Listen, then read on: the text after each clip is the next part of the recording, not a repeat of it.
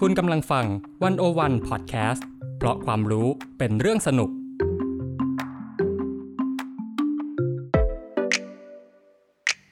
วันโอวันอินโฟกัสเจาะไฮไลท์เด่น เศรษฐกิจสังคมการเมืองทั้งไทยและเทศ โดยกองบรรณาธิการดีวันโอวันดอทเว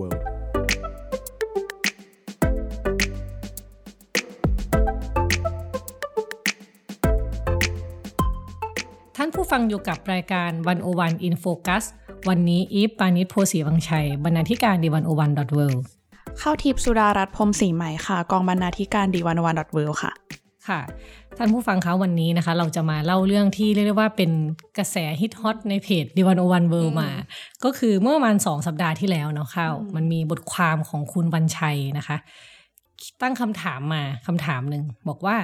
ทำไมร้านอาหารเหนือจึงไม่ค่อยแพร่หลาย อืม เออกลายเป็นว่าคอมเมนต์ระเบิดระเบ้อมาก อืม จนถึงทุกวันนี้ยังมีคนมา มีคนมาเม้นอยู่ มาเสนอสมมุติฐานข้อเสนออยู่ว่าแบบ อืม เออทำไมอาหารร้านอาหารเหนือจึงไม่ค่อยแพร่หลาย อืม ทีนี้วันนี้เราก็เลยจะมาชวนคุยว่าด้วยเรื่องอาหารเหนือ แล้วก็วัฒนธรรมล้านนาเนาะ อืม ค่ะ ก็ให้เข้าวเล่าดีกว่า อันดับแรกว่าทำไมจู่ๆคุณวันชัยเข้ามาเขียนเรื่องร้านอาหารเหนือจึงไม่ค่อยแพร่หลายอืม ก่อนที่จะเล่าเรื่องคุณวันชัยนะ ขอแอบ เสริมข้อมูลนิดนึงว่าจริง ๆ ประเด็นนี้เคยมีการพูดถึงในโซเชียลมีเดียแบบทวิตเตอร์ Facebook มาสักพักหนึ่งแล้วเหมือนกัน อืม ที่แบบมีคนถกเถียงกันว่าทำไมอาหารเหนือถึง ไม่ไม่คือไม่ค่อยหาร้านอาหารเหนือที่ถูกปากได้มีคนตั้งประเด็นขึ้นมานะ แต่ว่าทีเนี้ยประเด็นของคุณวันชัยเนี่ย ก็มีลักษณะคล้าย ๆ กันเพียงแต่ว่าเป็นการตั้งคำถามถึงว่าทำไมถึงตามหาร้านอาหารเหนือได้น้อย เมื่อเทียบกับอาหารอีสานและอาหารใต้ อ่า อืมคือคุณวันชัยตันติวิทยาพิทักษ์นะคะก็คือเป็นนักข่าวด้วยเนาะดังนั้นก็เดินทางขึ้นเหนือล่องใต้มาเยอะ แล้วก็จริง ๆ คุณวันชัยเขาก็บอกว่า เขาทานอาหารหลากหลาย แล้วก็จริง ๆ ชอบอาหารทุกภาคเหมือนกัน อย่างอาหารเหนือก็ชื่นชอบเหมือนกัน ก็คือเขาบอกว่าให้คัดเลือกซุปที่ดีที่สุดมา แล้วปรากฏว่าข้าวซอย อืม เป็นซุปที่ดีที่สุดจากการคัดเลือกจากทั่วโลกมา อ่า อืม หมายถึงซุปทั่วโลกที่มีหลากหลาย ใช่ ประเภทเนี่ยข้าวซอยเป็นอันดับหนึ่ง ใช่เป็นอันดับหนึ่ง จริงๆ ก่อนจะไปไหนนะข้าวซอยนี่เป็นซุปเหรอ อ่าเป็นคำถามที่น่าสนใจ อ่ะเขาค่อยไปเถียงกันต่อ โอเค อ่ะอ่ะอ่ะแล้วแล้วไง อ่า ต่ โอเคนักวิจารณ์อาหารทั่วโลกแสดงว่าต้องเคได้มากินอาหารเหนือชนิดนี้ อืม อืม แต่ว่า เอ่อข้าวซอยนะคะ เป็นอาหารพื้นเมืองของภาคเหนือเนาะแต่ก่อนเรียกว่าก๋วยเตี๋ยวห่ออันนี้ก็เป็นแบบประวัติเล็กๆน้อยๆว่าแบบมันมาจากไหน อ่า ทีนี้ ห่อนี่คือห่อแบบฮอนกฮูกไม่เอกออ่าง อืม อ่า ใช่ ก็คือเป็นต้นกำเนิดมาจากชาวจีนมุสลิม ที่อพยพมาจากมณฑลยูนนาน อืม หลายคนน่าจะเคยได้กินเนาะ เคยเคยอยู่แล้วแหละ อืม ข้าวซอยข้าวซอยเนื้อข้าวซอยไก่อะไรเงี้ย อืม น้ำน้ำแกงมันจะข้นๆนิดนึง อื อื ม ม ทีนี้คือพอพูดว่าได้ขึ้นชื่อว่าแบบเป็นอาหารที่ไปติดอันดับแบบนั้นอะแต่ทำไมเราหาร้านอาหารที่ได้กินข้าวซอยยากมากเลย อ่า เอาแค่แบบนึกถึงในกรุงเทพพี่อิฟเคยกินร้านไหน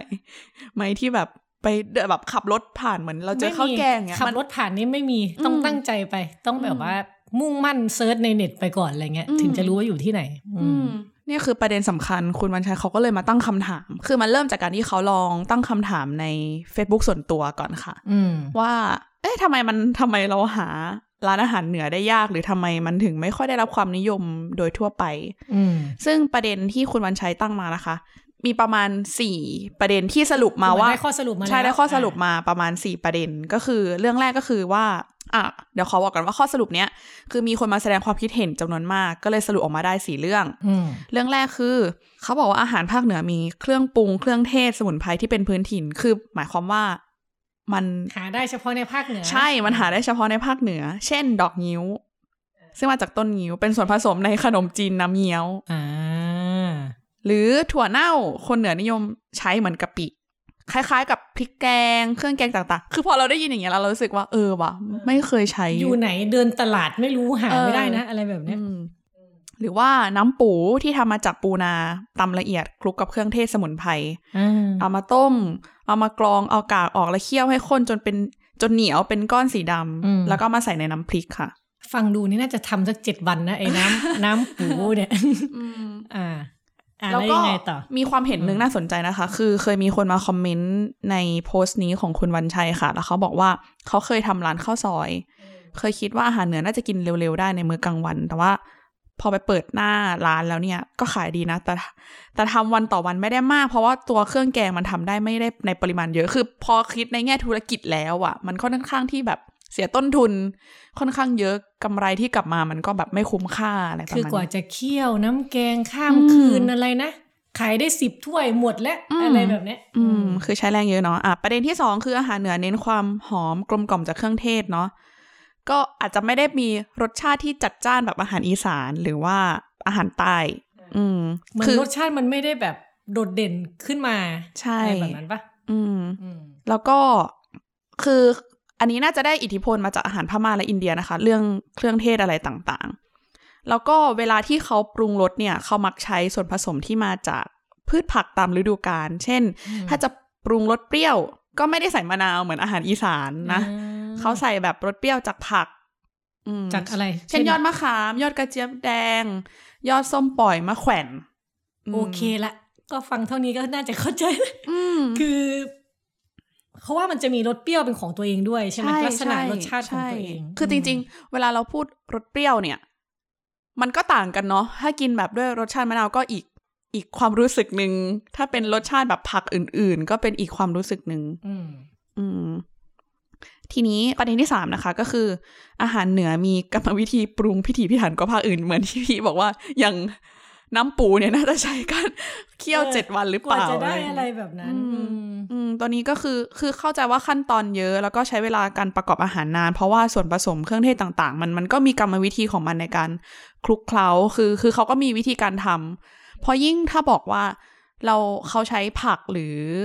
อะไรที่เป็นส่วนผสมตามฤดูกาลแล้วเนี่ย เข้าเข้าใจว่าจริง ๆ มันมันก็ต้องมีวิธีการทำเช่น สมมติถ้าแต่ก่อนแล้วก็ว่ามีวิธีการบีบมะนาวยังไงไม่ให้มันมีรสขม อ๋อ รสขม มีอะไรแบบนี้ด้วยเหรอ ใช่ใช่ มัน เออ คือเข้าใจว่าถ้าคนที่อาจจะซีเรียสเรื่องการทำอาหารมากๆ เพราะว่าจริง ๆ การทำอาหารมันก็สำคัญเนาะ อืม แล้วมีคอมเมนต์หนึ่งน่าสนใจมากค่ะ เขาบอกว่าอาหารเหนือเนี่ยเรียนแบบยาก คนภาคอื่นทำไม่เหมือน คืออาจจะอาจจะปรุงรสไม่เหมือนกับที่คนเหนืออาจจะคุ้นชินกันอะไรอย่างเงี้ย อืม เขาก็เลยบอกว่ามันไม่ใช่อาหารสามัญที่ใครจะทำได้ ถ้าไม่ใช่คนเหนือทำยังไงก็ไม่อร่อย ต้องเป็นรสมือคนเหนือ อ่า อืม คือถ้าอย่างอาหารอีสานนะถ้าทำลาบอย่างเงี้ย เราพอรู้ว่ามีผักนู่นนี่จับมารวมกันปรุงรสให้ถูกปากมันก็มันคนคนคนคนคนแล้วก็ เออทำง่าย อา อ่ะ หารอีสานไม่มีอะไรหรอก ใส่ใส่ผงชูรสก็อร่อย อืม อ่ะอ่ะแล้วข้อ ข้อสุดท้าย ข้อสุดท้าย อืม คืออันนี้เป็นเรื่องของภูมิศาสตร์นะคะ คือคนเหนือไม่ค่อยย้ายถิ่นฐานเท่าไหร่ อืม อันนี้เป็นข้อสังเกตนะคะ เพราะว่าคือเวลาเราพูดถึงวัฒนธรรมอาหารหรือการกินเนี่ยมันมักจะติดตัวเราเวลาเราเดินทางเนาะแต่ต้องพูดจริงๆ ถ้าเทียบกับภาคอื่นๆ อย่างอีสานเนี่ยเป็นเป็นภาคที่คนเดินทาง ไปทำงานในพื้นที่ต่างๆ มากเหมือนเราสองคนที่เดินทางมาทำงานที่กรุงเทพ มาพร้อมกับกระติบข้าวเหนียว ใช่มาพร้อมกระสอบข้าวเหนียวแบกมา เออ กลับบ้านแต่ละทีอะไรเงี้ย แต่เขาบอกว่าจากข้อสังเกตเนี่ยคือคนเหนือเนี่ยไม่ค่อยที่จะเดินทางไปที่อื่นเท่าไหร่ และอีกอย่างคือคนเหนือมีประชากรประมาณ 6 ล้านคนน้อยที่สุดในประเทศไทย อืม อืม ดังนั้นก็อาจจะเป็นส่วนหนึ่งที่เป็นความคิดเห็นในสี่เรื่องนี้นะคะ ที่ทำให้อาหารเหนืออาจจะไม่ได้แพร่หลาย อืม หลักๆก็คือว่ามันทำยากนั่นแหละ ใช้วัตถุดิบอะไรแบบหายาก แล้วก็พอคนเหนือไม่ค่อยเคลื่อนย้ายถิ่น ก็ไม่ได้เอาองค์ความรู้พวกนี้ออกมาข้างนอกด้วย ใช่ อะไรอย่างนี้เนาะทีนี้ความสนุกมันอยู่ตรงนี้ อืม ข้าวท่านผู้ฟังคะอันนี้มันเป็นเรื่อง ที่ มันมากคือกลายเป็นว่าบทความคุณวันชัยออกไปเนี่ย นอกจากจะมีคนมาตอบคอมเมนต์เยอะแล้วเนี่ย ยังมีคอลัมนิสต์ของเราอีกคนนึงอ่านแล้วคันไม้คันมือออยากจะแบบว่า เออ อยากจะคุยเรื่องนี้ด้วยอ่าก็คือคุณพิญญพันธ์พจนาราวัน ค่ะ นะคะ คุณพิญญพันธ์เนี่ยเขาก็เขียนถ้าในวันอวันเนี่ยก็คือเขียนเรื่องวรรณกรรมประวัติศาสตร์ที่มัน อืม เชื่อมโยงกันอะไรแบบนี้เนาะ ทีนี้คุณพิญญพันธ์เนี่ยเขาก็เป็นเป็นอาจารย์สอนอยู่ทางภาคเหนือเนาะ ค่ะ ก็เลยส่งบทความมาร่วมด้วย อืม อืมแต่ว่าพูดไปไกลกว่าเรื่องอาหารนะคะ ชื่อบทความว่าร้านนาป๊อปแต่ไม่ป๊อปอย่างที่คิดกัน ว่าด้วยอาหารดนตรีและพลังทางวัฒนธรรมแบบเหนือเหนือในสังคมไทยนะคะ ก็คือจริง ๆ เขียนเขียนมาเขียนมาต่อจากคุณบรรชัยแหละ อืม คือโดยรวมเนี่ยก็เห็นด้วยนะอาจารย์พิญญพันธ์เนี่ยโดยรวมก็เห็นด้วย แต่ว่ามีแย้งในบางประเด็น เช่นบอกว่าวัฒนธรรมหมาล่าเนี่ยที่แพร่หลายลงไปกรุงเทพและทั่วประเทศเนี่ยก็มีจุดเริ่มต้นมาจากภาคเหนือ อืม อ่าแบบนี้เรานับไหมเนื้อออกไหมเออซึ่งหรือตั้งคำถามว่าจริง ๆ แล้วเนี่ย อาหารเหนือนี่มันเป็นแบบเฉพาะอาหารคนเมือง คนเมือง แต่ว่าไม่ได้รวมชาติพันธุ์อื่นๆหรือเปล่า มมอันนี้ประเด็นนี้น่าสนใจมา อ่าก ซึ่งอันนี้ก็มันก็ต้องไปต่อเนาะในในประเด็นเนี้ยอาจารย์พิญญพันธ์ก็มีความเห็นเพิ่มเติมว่ามันไม่ใช่แค่อาหารเหนือเท่านั้นหรอกที่ไม่ค่อยแพร่หลาย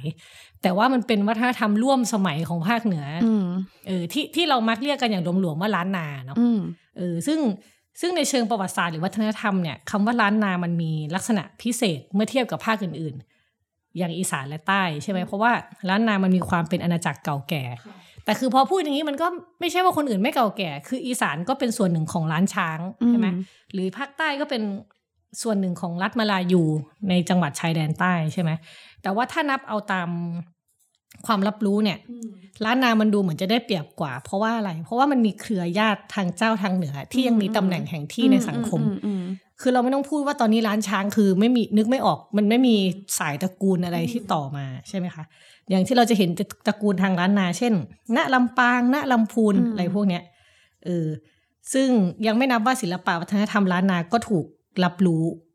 ด้วยลักษณะที่มันเป็นแบบเฉพาะอย่างยิ่งจริงๆอันนี้เชียร์นิดนึงแถมมันมีคอลัมน์เปิดใหม่ของเพนกวินเนาะพาริชชิวารักษ์ก็เขียนเรื่องวัฒนธรรมล้านนาเหมือนกัน อันนั้นก็สนุก อ่ะ ทีนี้เรากลับมาของเรา ก่อนที่เราจะไปเรื่องวัฒนธรรมล้านนาป๊อปปัจจุบันเนี่ยเราไปย้อนดูไหมว่า ที่มาเป็นยังไง ที่ บ้ มาง คำว่าวัฒนธรรมล้านนาคนเหนือที่ภาพที่เราจดจำกันอะข้าวเวลาพูดถึงคนเหนือข้าวจะนึกภาพอะไร อืมนึกถึงแต่เชียงใหม่เลยอะ เออ เหมือนเป็นภาพจำมาก ๆ เลยอะต้องเป็นเชียงใหม่ อืม อืม ผู้คนเป็นไงตอนย้อนอะไรเงี้ย อ่ายิ้ ยิ้มแย้มน่ารักอะไรแบบเนี้ย อืมเป็นคนแบบว่า คือคือถ้านึกภาพเวลาพูดคำว่าเหนือเนี่ย ถ้าถ้านึกเป็นเพศนะคะอันนี้ไม่ได้ตั้งใจจะสเตอริโอไทป์แต่หมายถึงว่า ถ้านึกอะเราจะนึกถึงผู้หญิง อืม ไว้ก่อนอันดับแรกไม่รู้ทำไมเหมือนกัน อ่า อืม เสียงแบบเรียบร้อยอ่ะ ใช่ น่ารักอะไรอย่างงี้ใช่ไหมซึ่งสิ่งเนี้ยเนี่ยมันไม่ได้เป็นเรื่องที่จู่ๆมันโผล่มาในหัวเรานะ คือไอ้วัฒนธรรมล้านนาคนเหนือเนี่ยมันอันนี้อาจารย์พิญญพันธ์เสนอนะคะว่า มันถูกประดิษฐ์ขึ้นมา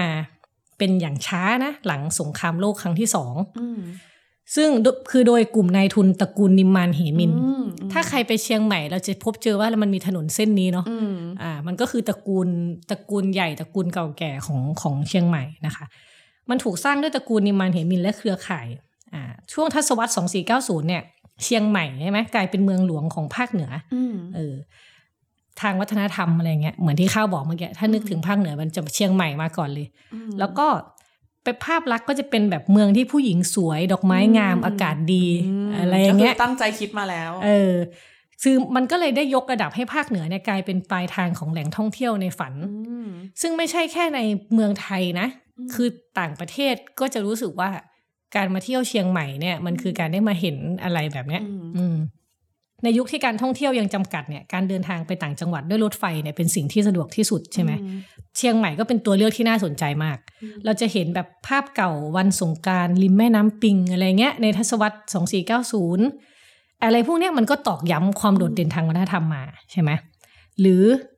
ข้าวแรงขันโตก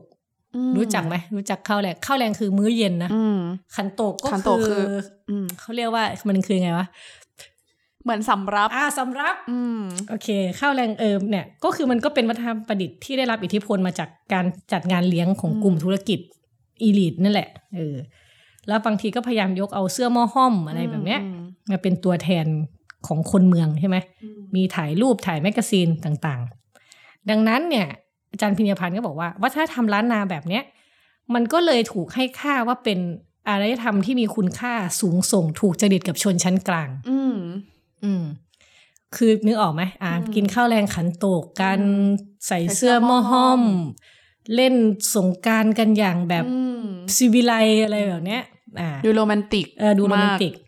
แต่ในทางกลับกันเนี่ย วัฒนธรรมของชาวบ้านเนี่ยกลับไม่มีพื้นที่เลย อืม หรือไม่เป็นที่คุ้นเคย ม ของคนทั่วประเทศของคนอื่นน่ะที่ไม่ใช่คนเหนือมาก อื นัก มอืมอืม เมื่อเทียบกับภูมิภาคต่างๆ ของประเทศไทย อื อื ม ม ก็ถือว่าคำว่าวัฒนธรรมล้านนานะตรงนั้นมันเลยทำให้เรามีภาพจำแบบนี้นี่เอง อืม ถ้าพูดถึงแล้วเนี่ยมี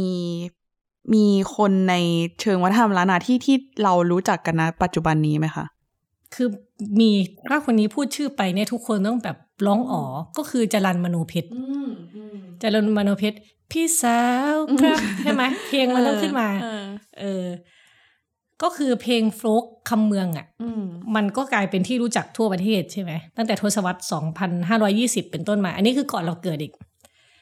จารามโนเพชรนี่ดังก่อนเราเกิด แต่ณทุกวันเนี้ยเขายังอยู่นะ อืม ในความหมายว่า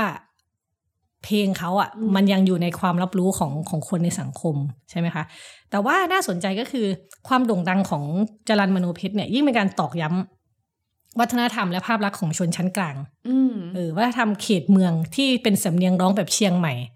คือเราเรารู้ใช่ไหมว่าสำเนียงในภูมิภาคเนี่ย มันไม่เหมือนกันไง อ่า อืมคือถ้าอย่างอีสานเราก็ขอนแก่นกับเลยนี่ก็ไม่เหมือนกันแล้ว อืม เอออะไรแบบนี้ใช่ไหมภาคเหนือก็เหมือนกัน อืม คนแพร่คนลำพูนคนเชียงใหม่ พูดไม่เหมือนกัน อู้ อู้บอกคือกัน เนี่ย พยายามพูดแต่ไม่ได้เออแต่ว่ากลายเป็นว่าสำเนียงร้องแบบเชียงใหม่ก็ถูกเผยแพร่ อืม ผ่านบทเพลงไปทั่วประเทศ อืม เพลงแบบจรันเนี่ยก็เลยกลายเป็นแม่แบบของเพลงยุคต่อมา อืม ซึ่งมันอาจกลายเป็นกำแพงกั้นความเป็นไปได้อื่น อืม ๆ คนอาจจะรู้สึกภาคเหนือก็ต้องแบบจรันน่ะ อืม ห้ามเป็นแบบอื่นอะไรอย่างนี้ใช่ไหม แต่มันก็จะมีเพลงคำเมืองอีกแนว ที่คิดว่าน่าจะรู้จักกันดีก็คือเพลงชุดปีใหม่เมือง ปีใหม่เมืองก็คือปีใหม่ อืม ที่นิยมเปิดในเทศกาลสงสงกรารเป็นสงกรารเป็นวันปีใหม่ใช่ไหมล่ะ อืม อ่าโดยอบเชยเวียงพิง อืม นะคะ ที่เริ่มเป็นที่รู้จักกันช่วงปลายทศวรรษ 2520 อะไรแบบเนี้ยอย่างเพลงของอบเชยมันก็ให้ภาพลักษณ์ของความอ่อนหวานอ่อนช้อยของผู้หญิงเหนือ แล้วก็เป็นวัฒนธรรมล้านนาที่แบบคนก็จะจดจำเรื่อยมาอะไรอย่างเงี้ย หรืออย่างเมียเนี้ยนกแลเข้าเรื่องนกแลไหม ไม่รู้จักเลยค่ะ เออนกแลเนี่ยก็มีเป็นภาพลักษณ์ของเด็กชาติพันธุ์ที่อาศัยอยู่ในที่ที่สูงเนี่ย อืม ขับขานบทเพลงที่สดใสร่าเริงบริสุทธิ์ อืม นกแลนี่ไปเสิร์ชได้นกแลพี่เข้าใจว่าน่าจะออกกับแกรมมี่เลยนะ อื อื ม ม อืม แต่ว่ามันก็โด่งดังในช่วงสั้น ๆ อืม เพราะว่ามันถูกขนขนาดว่าถูกโปรโมทและขายจากจากค่ายเพลงในกรุงเทพอะนะ อืม แล้วหลังจากนั้นก็แทบไม่มีวงดนตรีคนเหนือใด ๆ ถูกผลิตออกมาอีกเลยไม่เด็กเหนือพูดผิดไม่ใช่คนเหนือเออเด็กๆชาวเหนือไม่มีเลย อื อื ม ม อืมอืมแล้วในความเป็นจริงนี้อย่างนอกจากความโด่งดังของจารันมโนเพชรแล้วยังมีอื่น ๆอีกไหมคะ อ๋อ มันมีเดี๋ยวนอกจากจะเป็นวงดนตรีนะ มันจะมีคนที่ไม่ใช่นักดนตรี แต่ว่าพยายามบอกว่าจะเป็นคนที่ไหน อย่างตอนนั้นจะมีแบบทักษิณชินวัตรอะไรเงี้ยอ่าก็จะชูว่าตัวเองเป็นนายกคนเหนืออ อืม ก็เหมือนกันแบบที่ชวนหลีกภัย อืม ก็จะชูว่าตัวเองเป็นนายกคนใต้เหมือนกัน อืม อ่า อืม มันก็จะมีเรื่องอะไรแบบนี้เนาะ อืม หรืออีสานนี่เยอะเลย อืม อีสานนี่ทุกคนก็จะบอกว่าตัวเองเป็นคนอีสานอะไรแบบเนี้ย อืม คือมันเป็นการชู อัตลักษณ์ อัตลักษณ์ เนอะ ความเป็นแบบว่าภูมิภาคตัวเองอ่ะแต่ทีนี้นอกจากจรันมโนเพชรที่เราคุ้นเนี่ย มันยังมีเพลงแบบซอชาวบ้าน อืม เพลงซอชาวบ้านอย่างไอ้เก๋าอีต่วม อืม นะคะ หรือคุณสุรินทร์หน่อคำกับสุจิตตาคำขัดนะคะทั้ง อืม คือทั้งคู่เนี่ย เป็นศิลปินในความทรงจำของชาวบ้านในภาคเหนือจำนวนมาก อืม แต่ว่าเราคนที่ไม่ได้คุ้นเคยมากเนี่ย อาจจะไม่รู้จัก อืม ก็คือพวกเขาคือช่างซออะช่างซอก็คือเป็นการ คือมันคล้ายๆหมอลำภาคอีสานน่ะ อืม เอออ ม ก็จะมีซอแล้วก็ร้องขับขานเป็นแบบอู้กับเมืองนี่นะ อืม แล้วก็ที่เน้นการแบบขับร้องแสดงปฏิพานมันจะคล้ายๆลำตัดด้วยลำตัดของภาคกลางอ่ะ อืม คือมันมีความเป็นพื้นบ้าน เออมีความเป็น อยู่ พื้นบ้านอะไรเงี้ย คือทั้งคู่เนี่ยเป็นชาวเชียงใหม่ แล้วก็ อืม เติบโตจากการเล่นตามงานต่างๆ ในหมู่บ้าน ก็เหมือนหมอลำเลย อืม หมอลำเนี่ยก็ไล่ตามไปที่ต่างๆ อะไรแบบนี้ใช่ไหมเออ ทีเนี้ยมันมียุคช่วงแรกๆอะประมาณช่วงปีแบบสองห้าหนึ่งแปดเขาก็ตั้งมีคณะซอชื่อคณะเก๋าต่วมนี่ใช่ไหม อืม ได้ออกโทรทัศน์ด้วยนะ ออกโทรทัศน์ช่องแปดลำปาง อืม ของกรมประชาสัมพันธ์ ตั้งแต่ปีสองห้าสามสอง ค่ะ อะไรแบบเนี้ยมันก็ดูเป็นตัวแทนของความบันเทิงของชาวบ้านในยุคก่อน อืม ได้ดีเนาะแต่สุดท้ายมันก็ไม่ได้ มันไม่ได้ออกไปข้างนอกขนาดนั้น อืม อะไรแบบเนี้ยเออคือถึงจะมีพัฒนาการมาเป็นซอสตริง เป็นลูกทุ่งคำเมืองอะไรต่างๆ แต่ก็ยังไม่ได้ คือมันไม่ได้ฮอตมากอะ ม เอาตรงๆ แต่ว่าสิ่งเนี้ยมันจะสะท้อนอะไรเนื้อหาที่เขาพูดกันเนาะ อืม มันก็สะท้อนเรื่องแบบ วิถีชีวิตชาวบ้านที่พูดถึงสถานการณ์ต่าง ๆ แบบล้อเลียนเสียดสี ตลกขำขันอะไรเงี้ย อืม ซึ่งมันจะตรงกันข้ามกับวัฒนธรรมคนในเขตเมือง เขตเมือง อืม คือเมืองเมืองเหนือเนี่ยนะ อืม ที่เน้นคุณค่าและภาพลักษณ์ที่เรียบร้อยอ่อนหวาน อื หมายความว่าวัฒนธรรมแบบชาวบ้านเนี่ยจะตลกกว่าหน่อย อืม เสียดสีกว่าหน่อย ม แล้วก็ดูไม่ได้อ่อนหวานขนาดนั้น อืม อืมอะไรแบบเนี้ยแต่สิ่งเนี้ยมันจะไม่ปรากฏสู่สายตาเรา อืม เข้าเคยเห็นไหมคณะเออเก่าต่วม ท่านผู้ฟังคนไหนถ้าเคย ถ้าเคยฟังนะคะ อืม ก็แบบมาแลกเปลี่ยนกันได้ อืม เวลาที่เราพูดถึงวัฒนธรรมล้านนาเราก็จะนึกถึงแบบจรันมโนเพชรจริง ๆ นะ หรือว่าภาพภาพภาพที่เราแบบเหมือนที่พี่อีพูดมาก่อนหน้านี้ อืม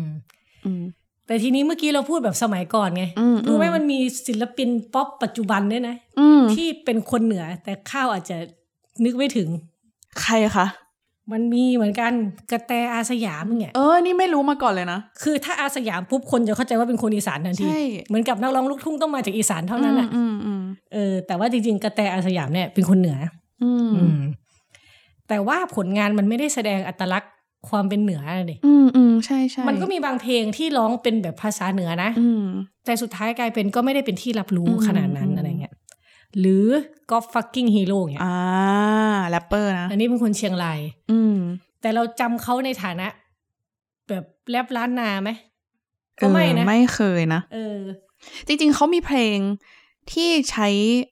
ภาษาเหนืออยู่เหมือนกันถ้าถ้าถ้าจำไม่ผิดนะคะ แต่เข้าใจว่าพอมันไม่ได้ถูกโบเป็นซะส่วนใหญ่อะคือเขาอาจจะไม่ได้แสดงอัตลักษณ์ตัวเองนะแบบนั้น แม้ว่าเขาจะบอกเขาเป็นคนเหนือก็ตาม มันเลยทำให้เราไม่ได้จำ อ่า สิ่งนั้นด้วยหรือเปล่า ใช่ใช่แล้วคือเพลงเขามันก็มีพูดภาษากลางนะภาษาไทยกลางใช่ไหม อืม แล้วก็มีภาษาอังกฤษด้วย อืม คือมันก็หลากหลายแหละ คือจริง ๆ ศิลปินมันเขาก็ไม่ว่าเขาจะมีอัตลักษณ์แบบไหน เขาก็พยายามที่จะเสนออัตลักษณ์ที่มันหลากหลายอยู่แล้วเนาะแต่ว่า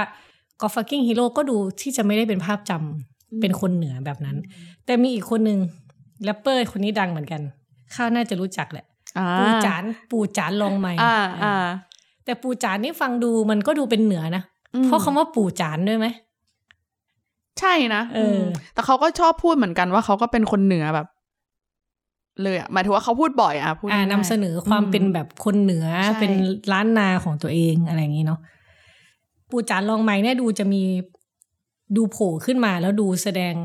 แสดงความเป็นคนเหนืออแต่ว่าสิ่งที่เขาร้องมันก็จะไม่เหมือนจรันมโนเพชรนะ อืม เออ น่าสนใจมากพอแรปเปอร์ที่มาจากภาคเหนือแล้ว พยายามแสดงอัตลักษณ์คือเราเข้าใจว่าเวลาเราฟังเพลงฮิปฮอปอ่ะ มันต้องตรงข้ามกับสิ่งที่เรานึกถึงวัฒนธรรมล้านนาอยู่แล้ว ใช่ ความแบบ ฮิปฮอปมันต้องต่อต้านอะไร ใช่ บาง มั อย่าง มัน นะ ต้องแบบบีดหนักๆดนตรีหนัก อ่า ๆแต่ว่าล้านนาก็จะเป็นแบบจารามโนเพชรก็จะเป็นอีกแบบ ซึ่ง ต้องใจเย็นๆน่ะ อืม คุณจะมาใจร้อนไม่ได้ เออ อืม เอามันมีอีกคนหนึ่งที่เกือบลืมคนนี้ต้องโด่งดังมากลานนาคัมมิน อ่า อ่า อืม น้องเป็นผู้สาว เอ่อขออภัยนะคะถ้าผู้ฟัง ถ้าเสียงนี้จะทำลายอัธรสอ่าแล้วรู้ไหมมันมีอันนี้ด้วยนะ ข้าวมีกลุ่มดนตรีสไตล์ญี่ปุ่น อันนี้เพิ่งรู้เหมือนกัน CGM48 อืม เป็นวงน้องของ BNK อ่ะ อืม อืม รู้จักไหมอันเนี้ย อันนี้ยอมต้องยอมรับว่าขออภัยค่ะ อันนี้ ไม่ ไม่รู้จักจริงๆค่ะ เออเห็นไหมแต่นี่ก็เลยมันก็เลยสะท้อนว่า ไอ้ทั้งหมดที่พี่พูดมาเนี่ย มันเป็นวัฒนธรรมชนชั้นกลางในเมือง ที่ไม่ได้เป็นที่นิยมในวงกว้างนัก อืม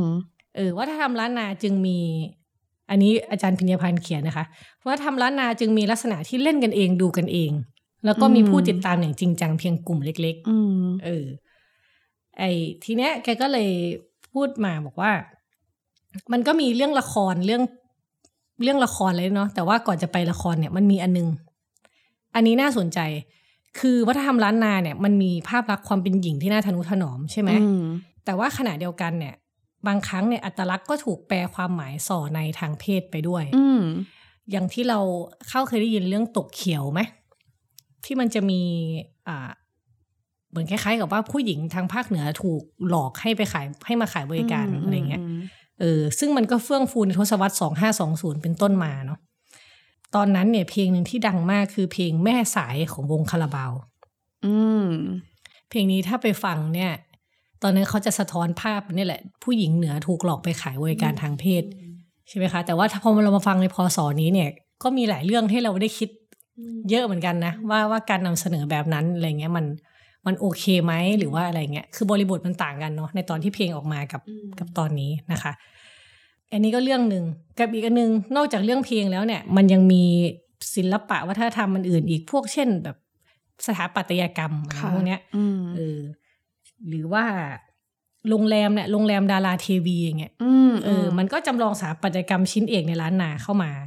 หรืออย่างละครอย่างเงี้ย ละครเรื่องวันนี้ที่รอคอย พี่เบิร์ดธงชัยเป็นพระเอก ตอนนั้นก็ไม่ทันหรอก อืม แต่ว่ามันฮอตมาก มันฮอตมากก็คืออเจ้าซันเนี่ยที่เป็นพระเอกเนี่ย มันทำมันทำให้เกิดเป็นชุดแต่งงานแบบทางเหนือ ที่คนจะชอบไปถ่ายในสตูดิโอกันน่ะ อืม ข้าวนึกออกไหมปัจจุบันเวลาคนเราถ่ายพรีเวดดิ้ง อืม อะไร อืม อยากจะใส่ชุดเจ้าทางเหนืออ อืม ซึ่งพวกเนี้ยมันก็มาจากละคร อืม ซึ่งละครบางทีก็ถูกถูกวิจารณ์ว่ามันเป็นล้านนาประดิษฐ์ อืม คือเขาไม่ได้ใส่ขนาดนั้นหรอกหรืออะไร อืมเข้าใจได้ แบบนี้ยเออก็มีการวิพากษ์วิจารณ์ แต่กลายเป็นว่าภาพภาพลักษณ์ของล้านนามันก็ถูกเสนอมาแบบนั้น หรืออันนึงที่เรารู้จักกันเยอะกระซิบรักที่วัดภูมินทร์จังหวัดน่านน่ะ ปู่ปู่ย่าน่านอะไรเงี้ยนึกออกเข้าเคยเห็นไหมที่เป็นจิตรกรรมฝาผนังกระซิบรัก อ๋อ กัน โอเคจำได้ สิ่งนี้ก็จะถูกนำเสนอในในสื่อ อืม เออซึ่งมันก็จะเป็นวัฒนธรรมอันสูงส่งอะ อืม มันจะสูงส่งไปหมดเลยเนาะ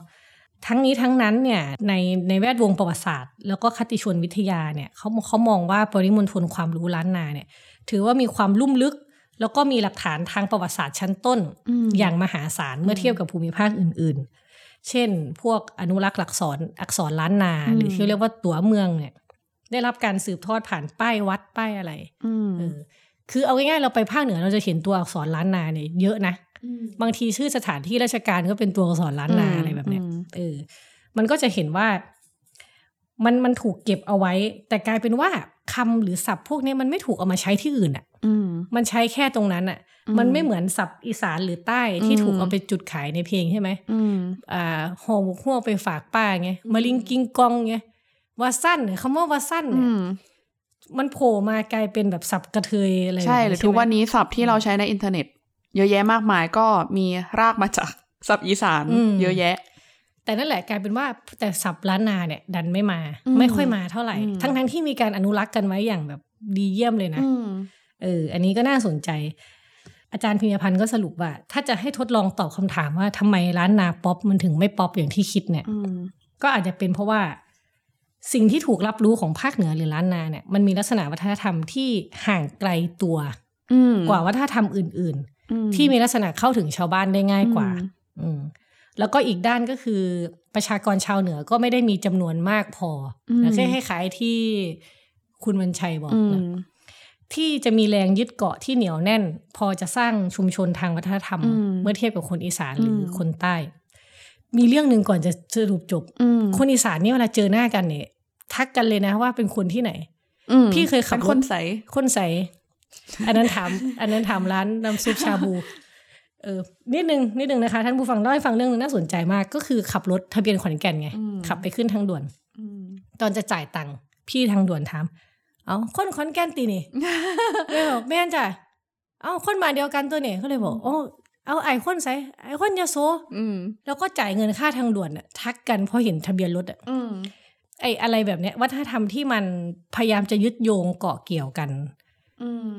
อยู่อะไรเงี้ย คือไม่ได้ คือ คือไม่ได้ว่าคนเหนือแบบไม่คุยกันนะ แต่ว่ามันอาจจะคนน้อยหรือไม่ได้มาอยู่ต่างถิ่นอ่ะข้าวว่าไง คืออยากเสริมพีบนิดนึงเพราะว่าอันนี้เข้าใจ อันนี้ความเห็นค่ะค่ะ คือเข้าใจว่า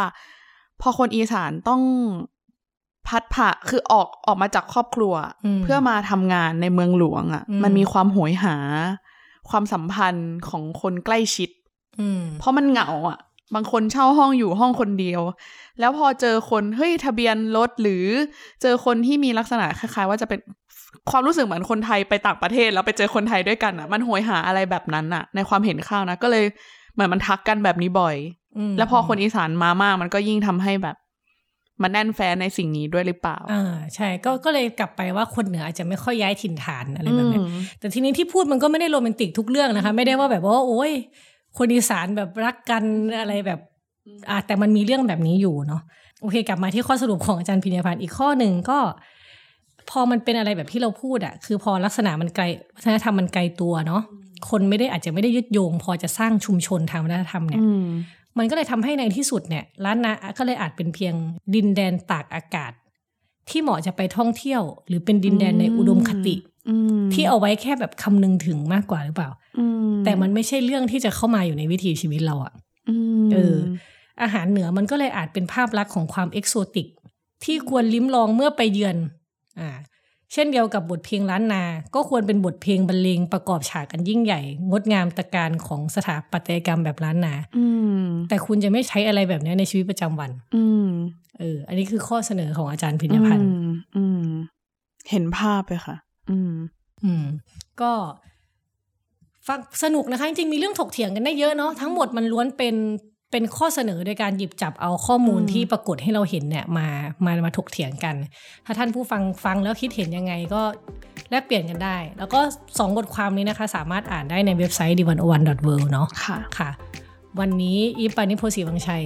เข้าทิพย์สุดารัตน์พรหมศรีใหม่ค่ะ ค่ะลาไปก่อนค่ะ สวัสดีค่ะ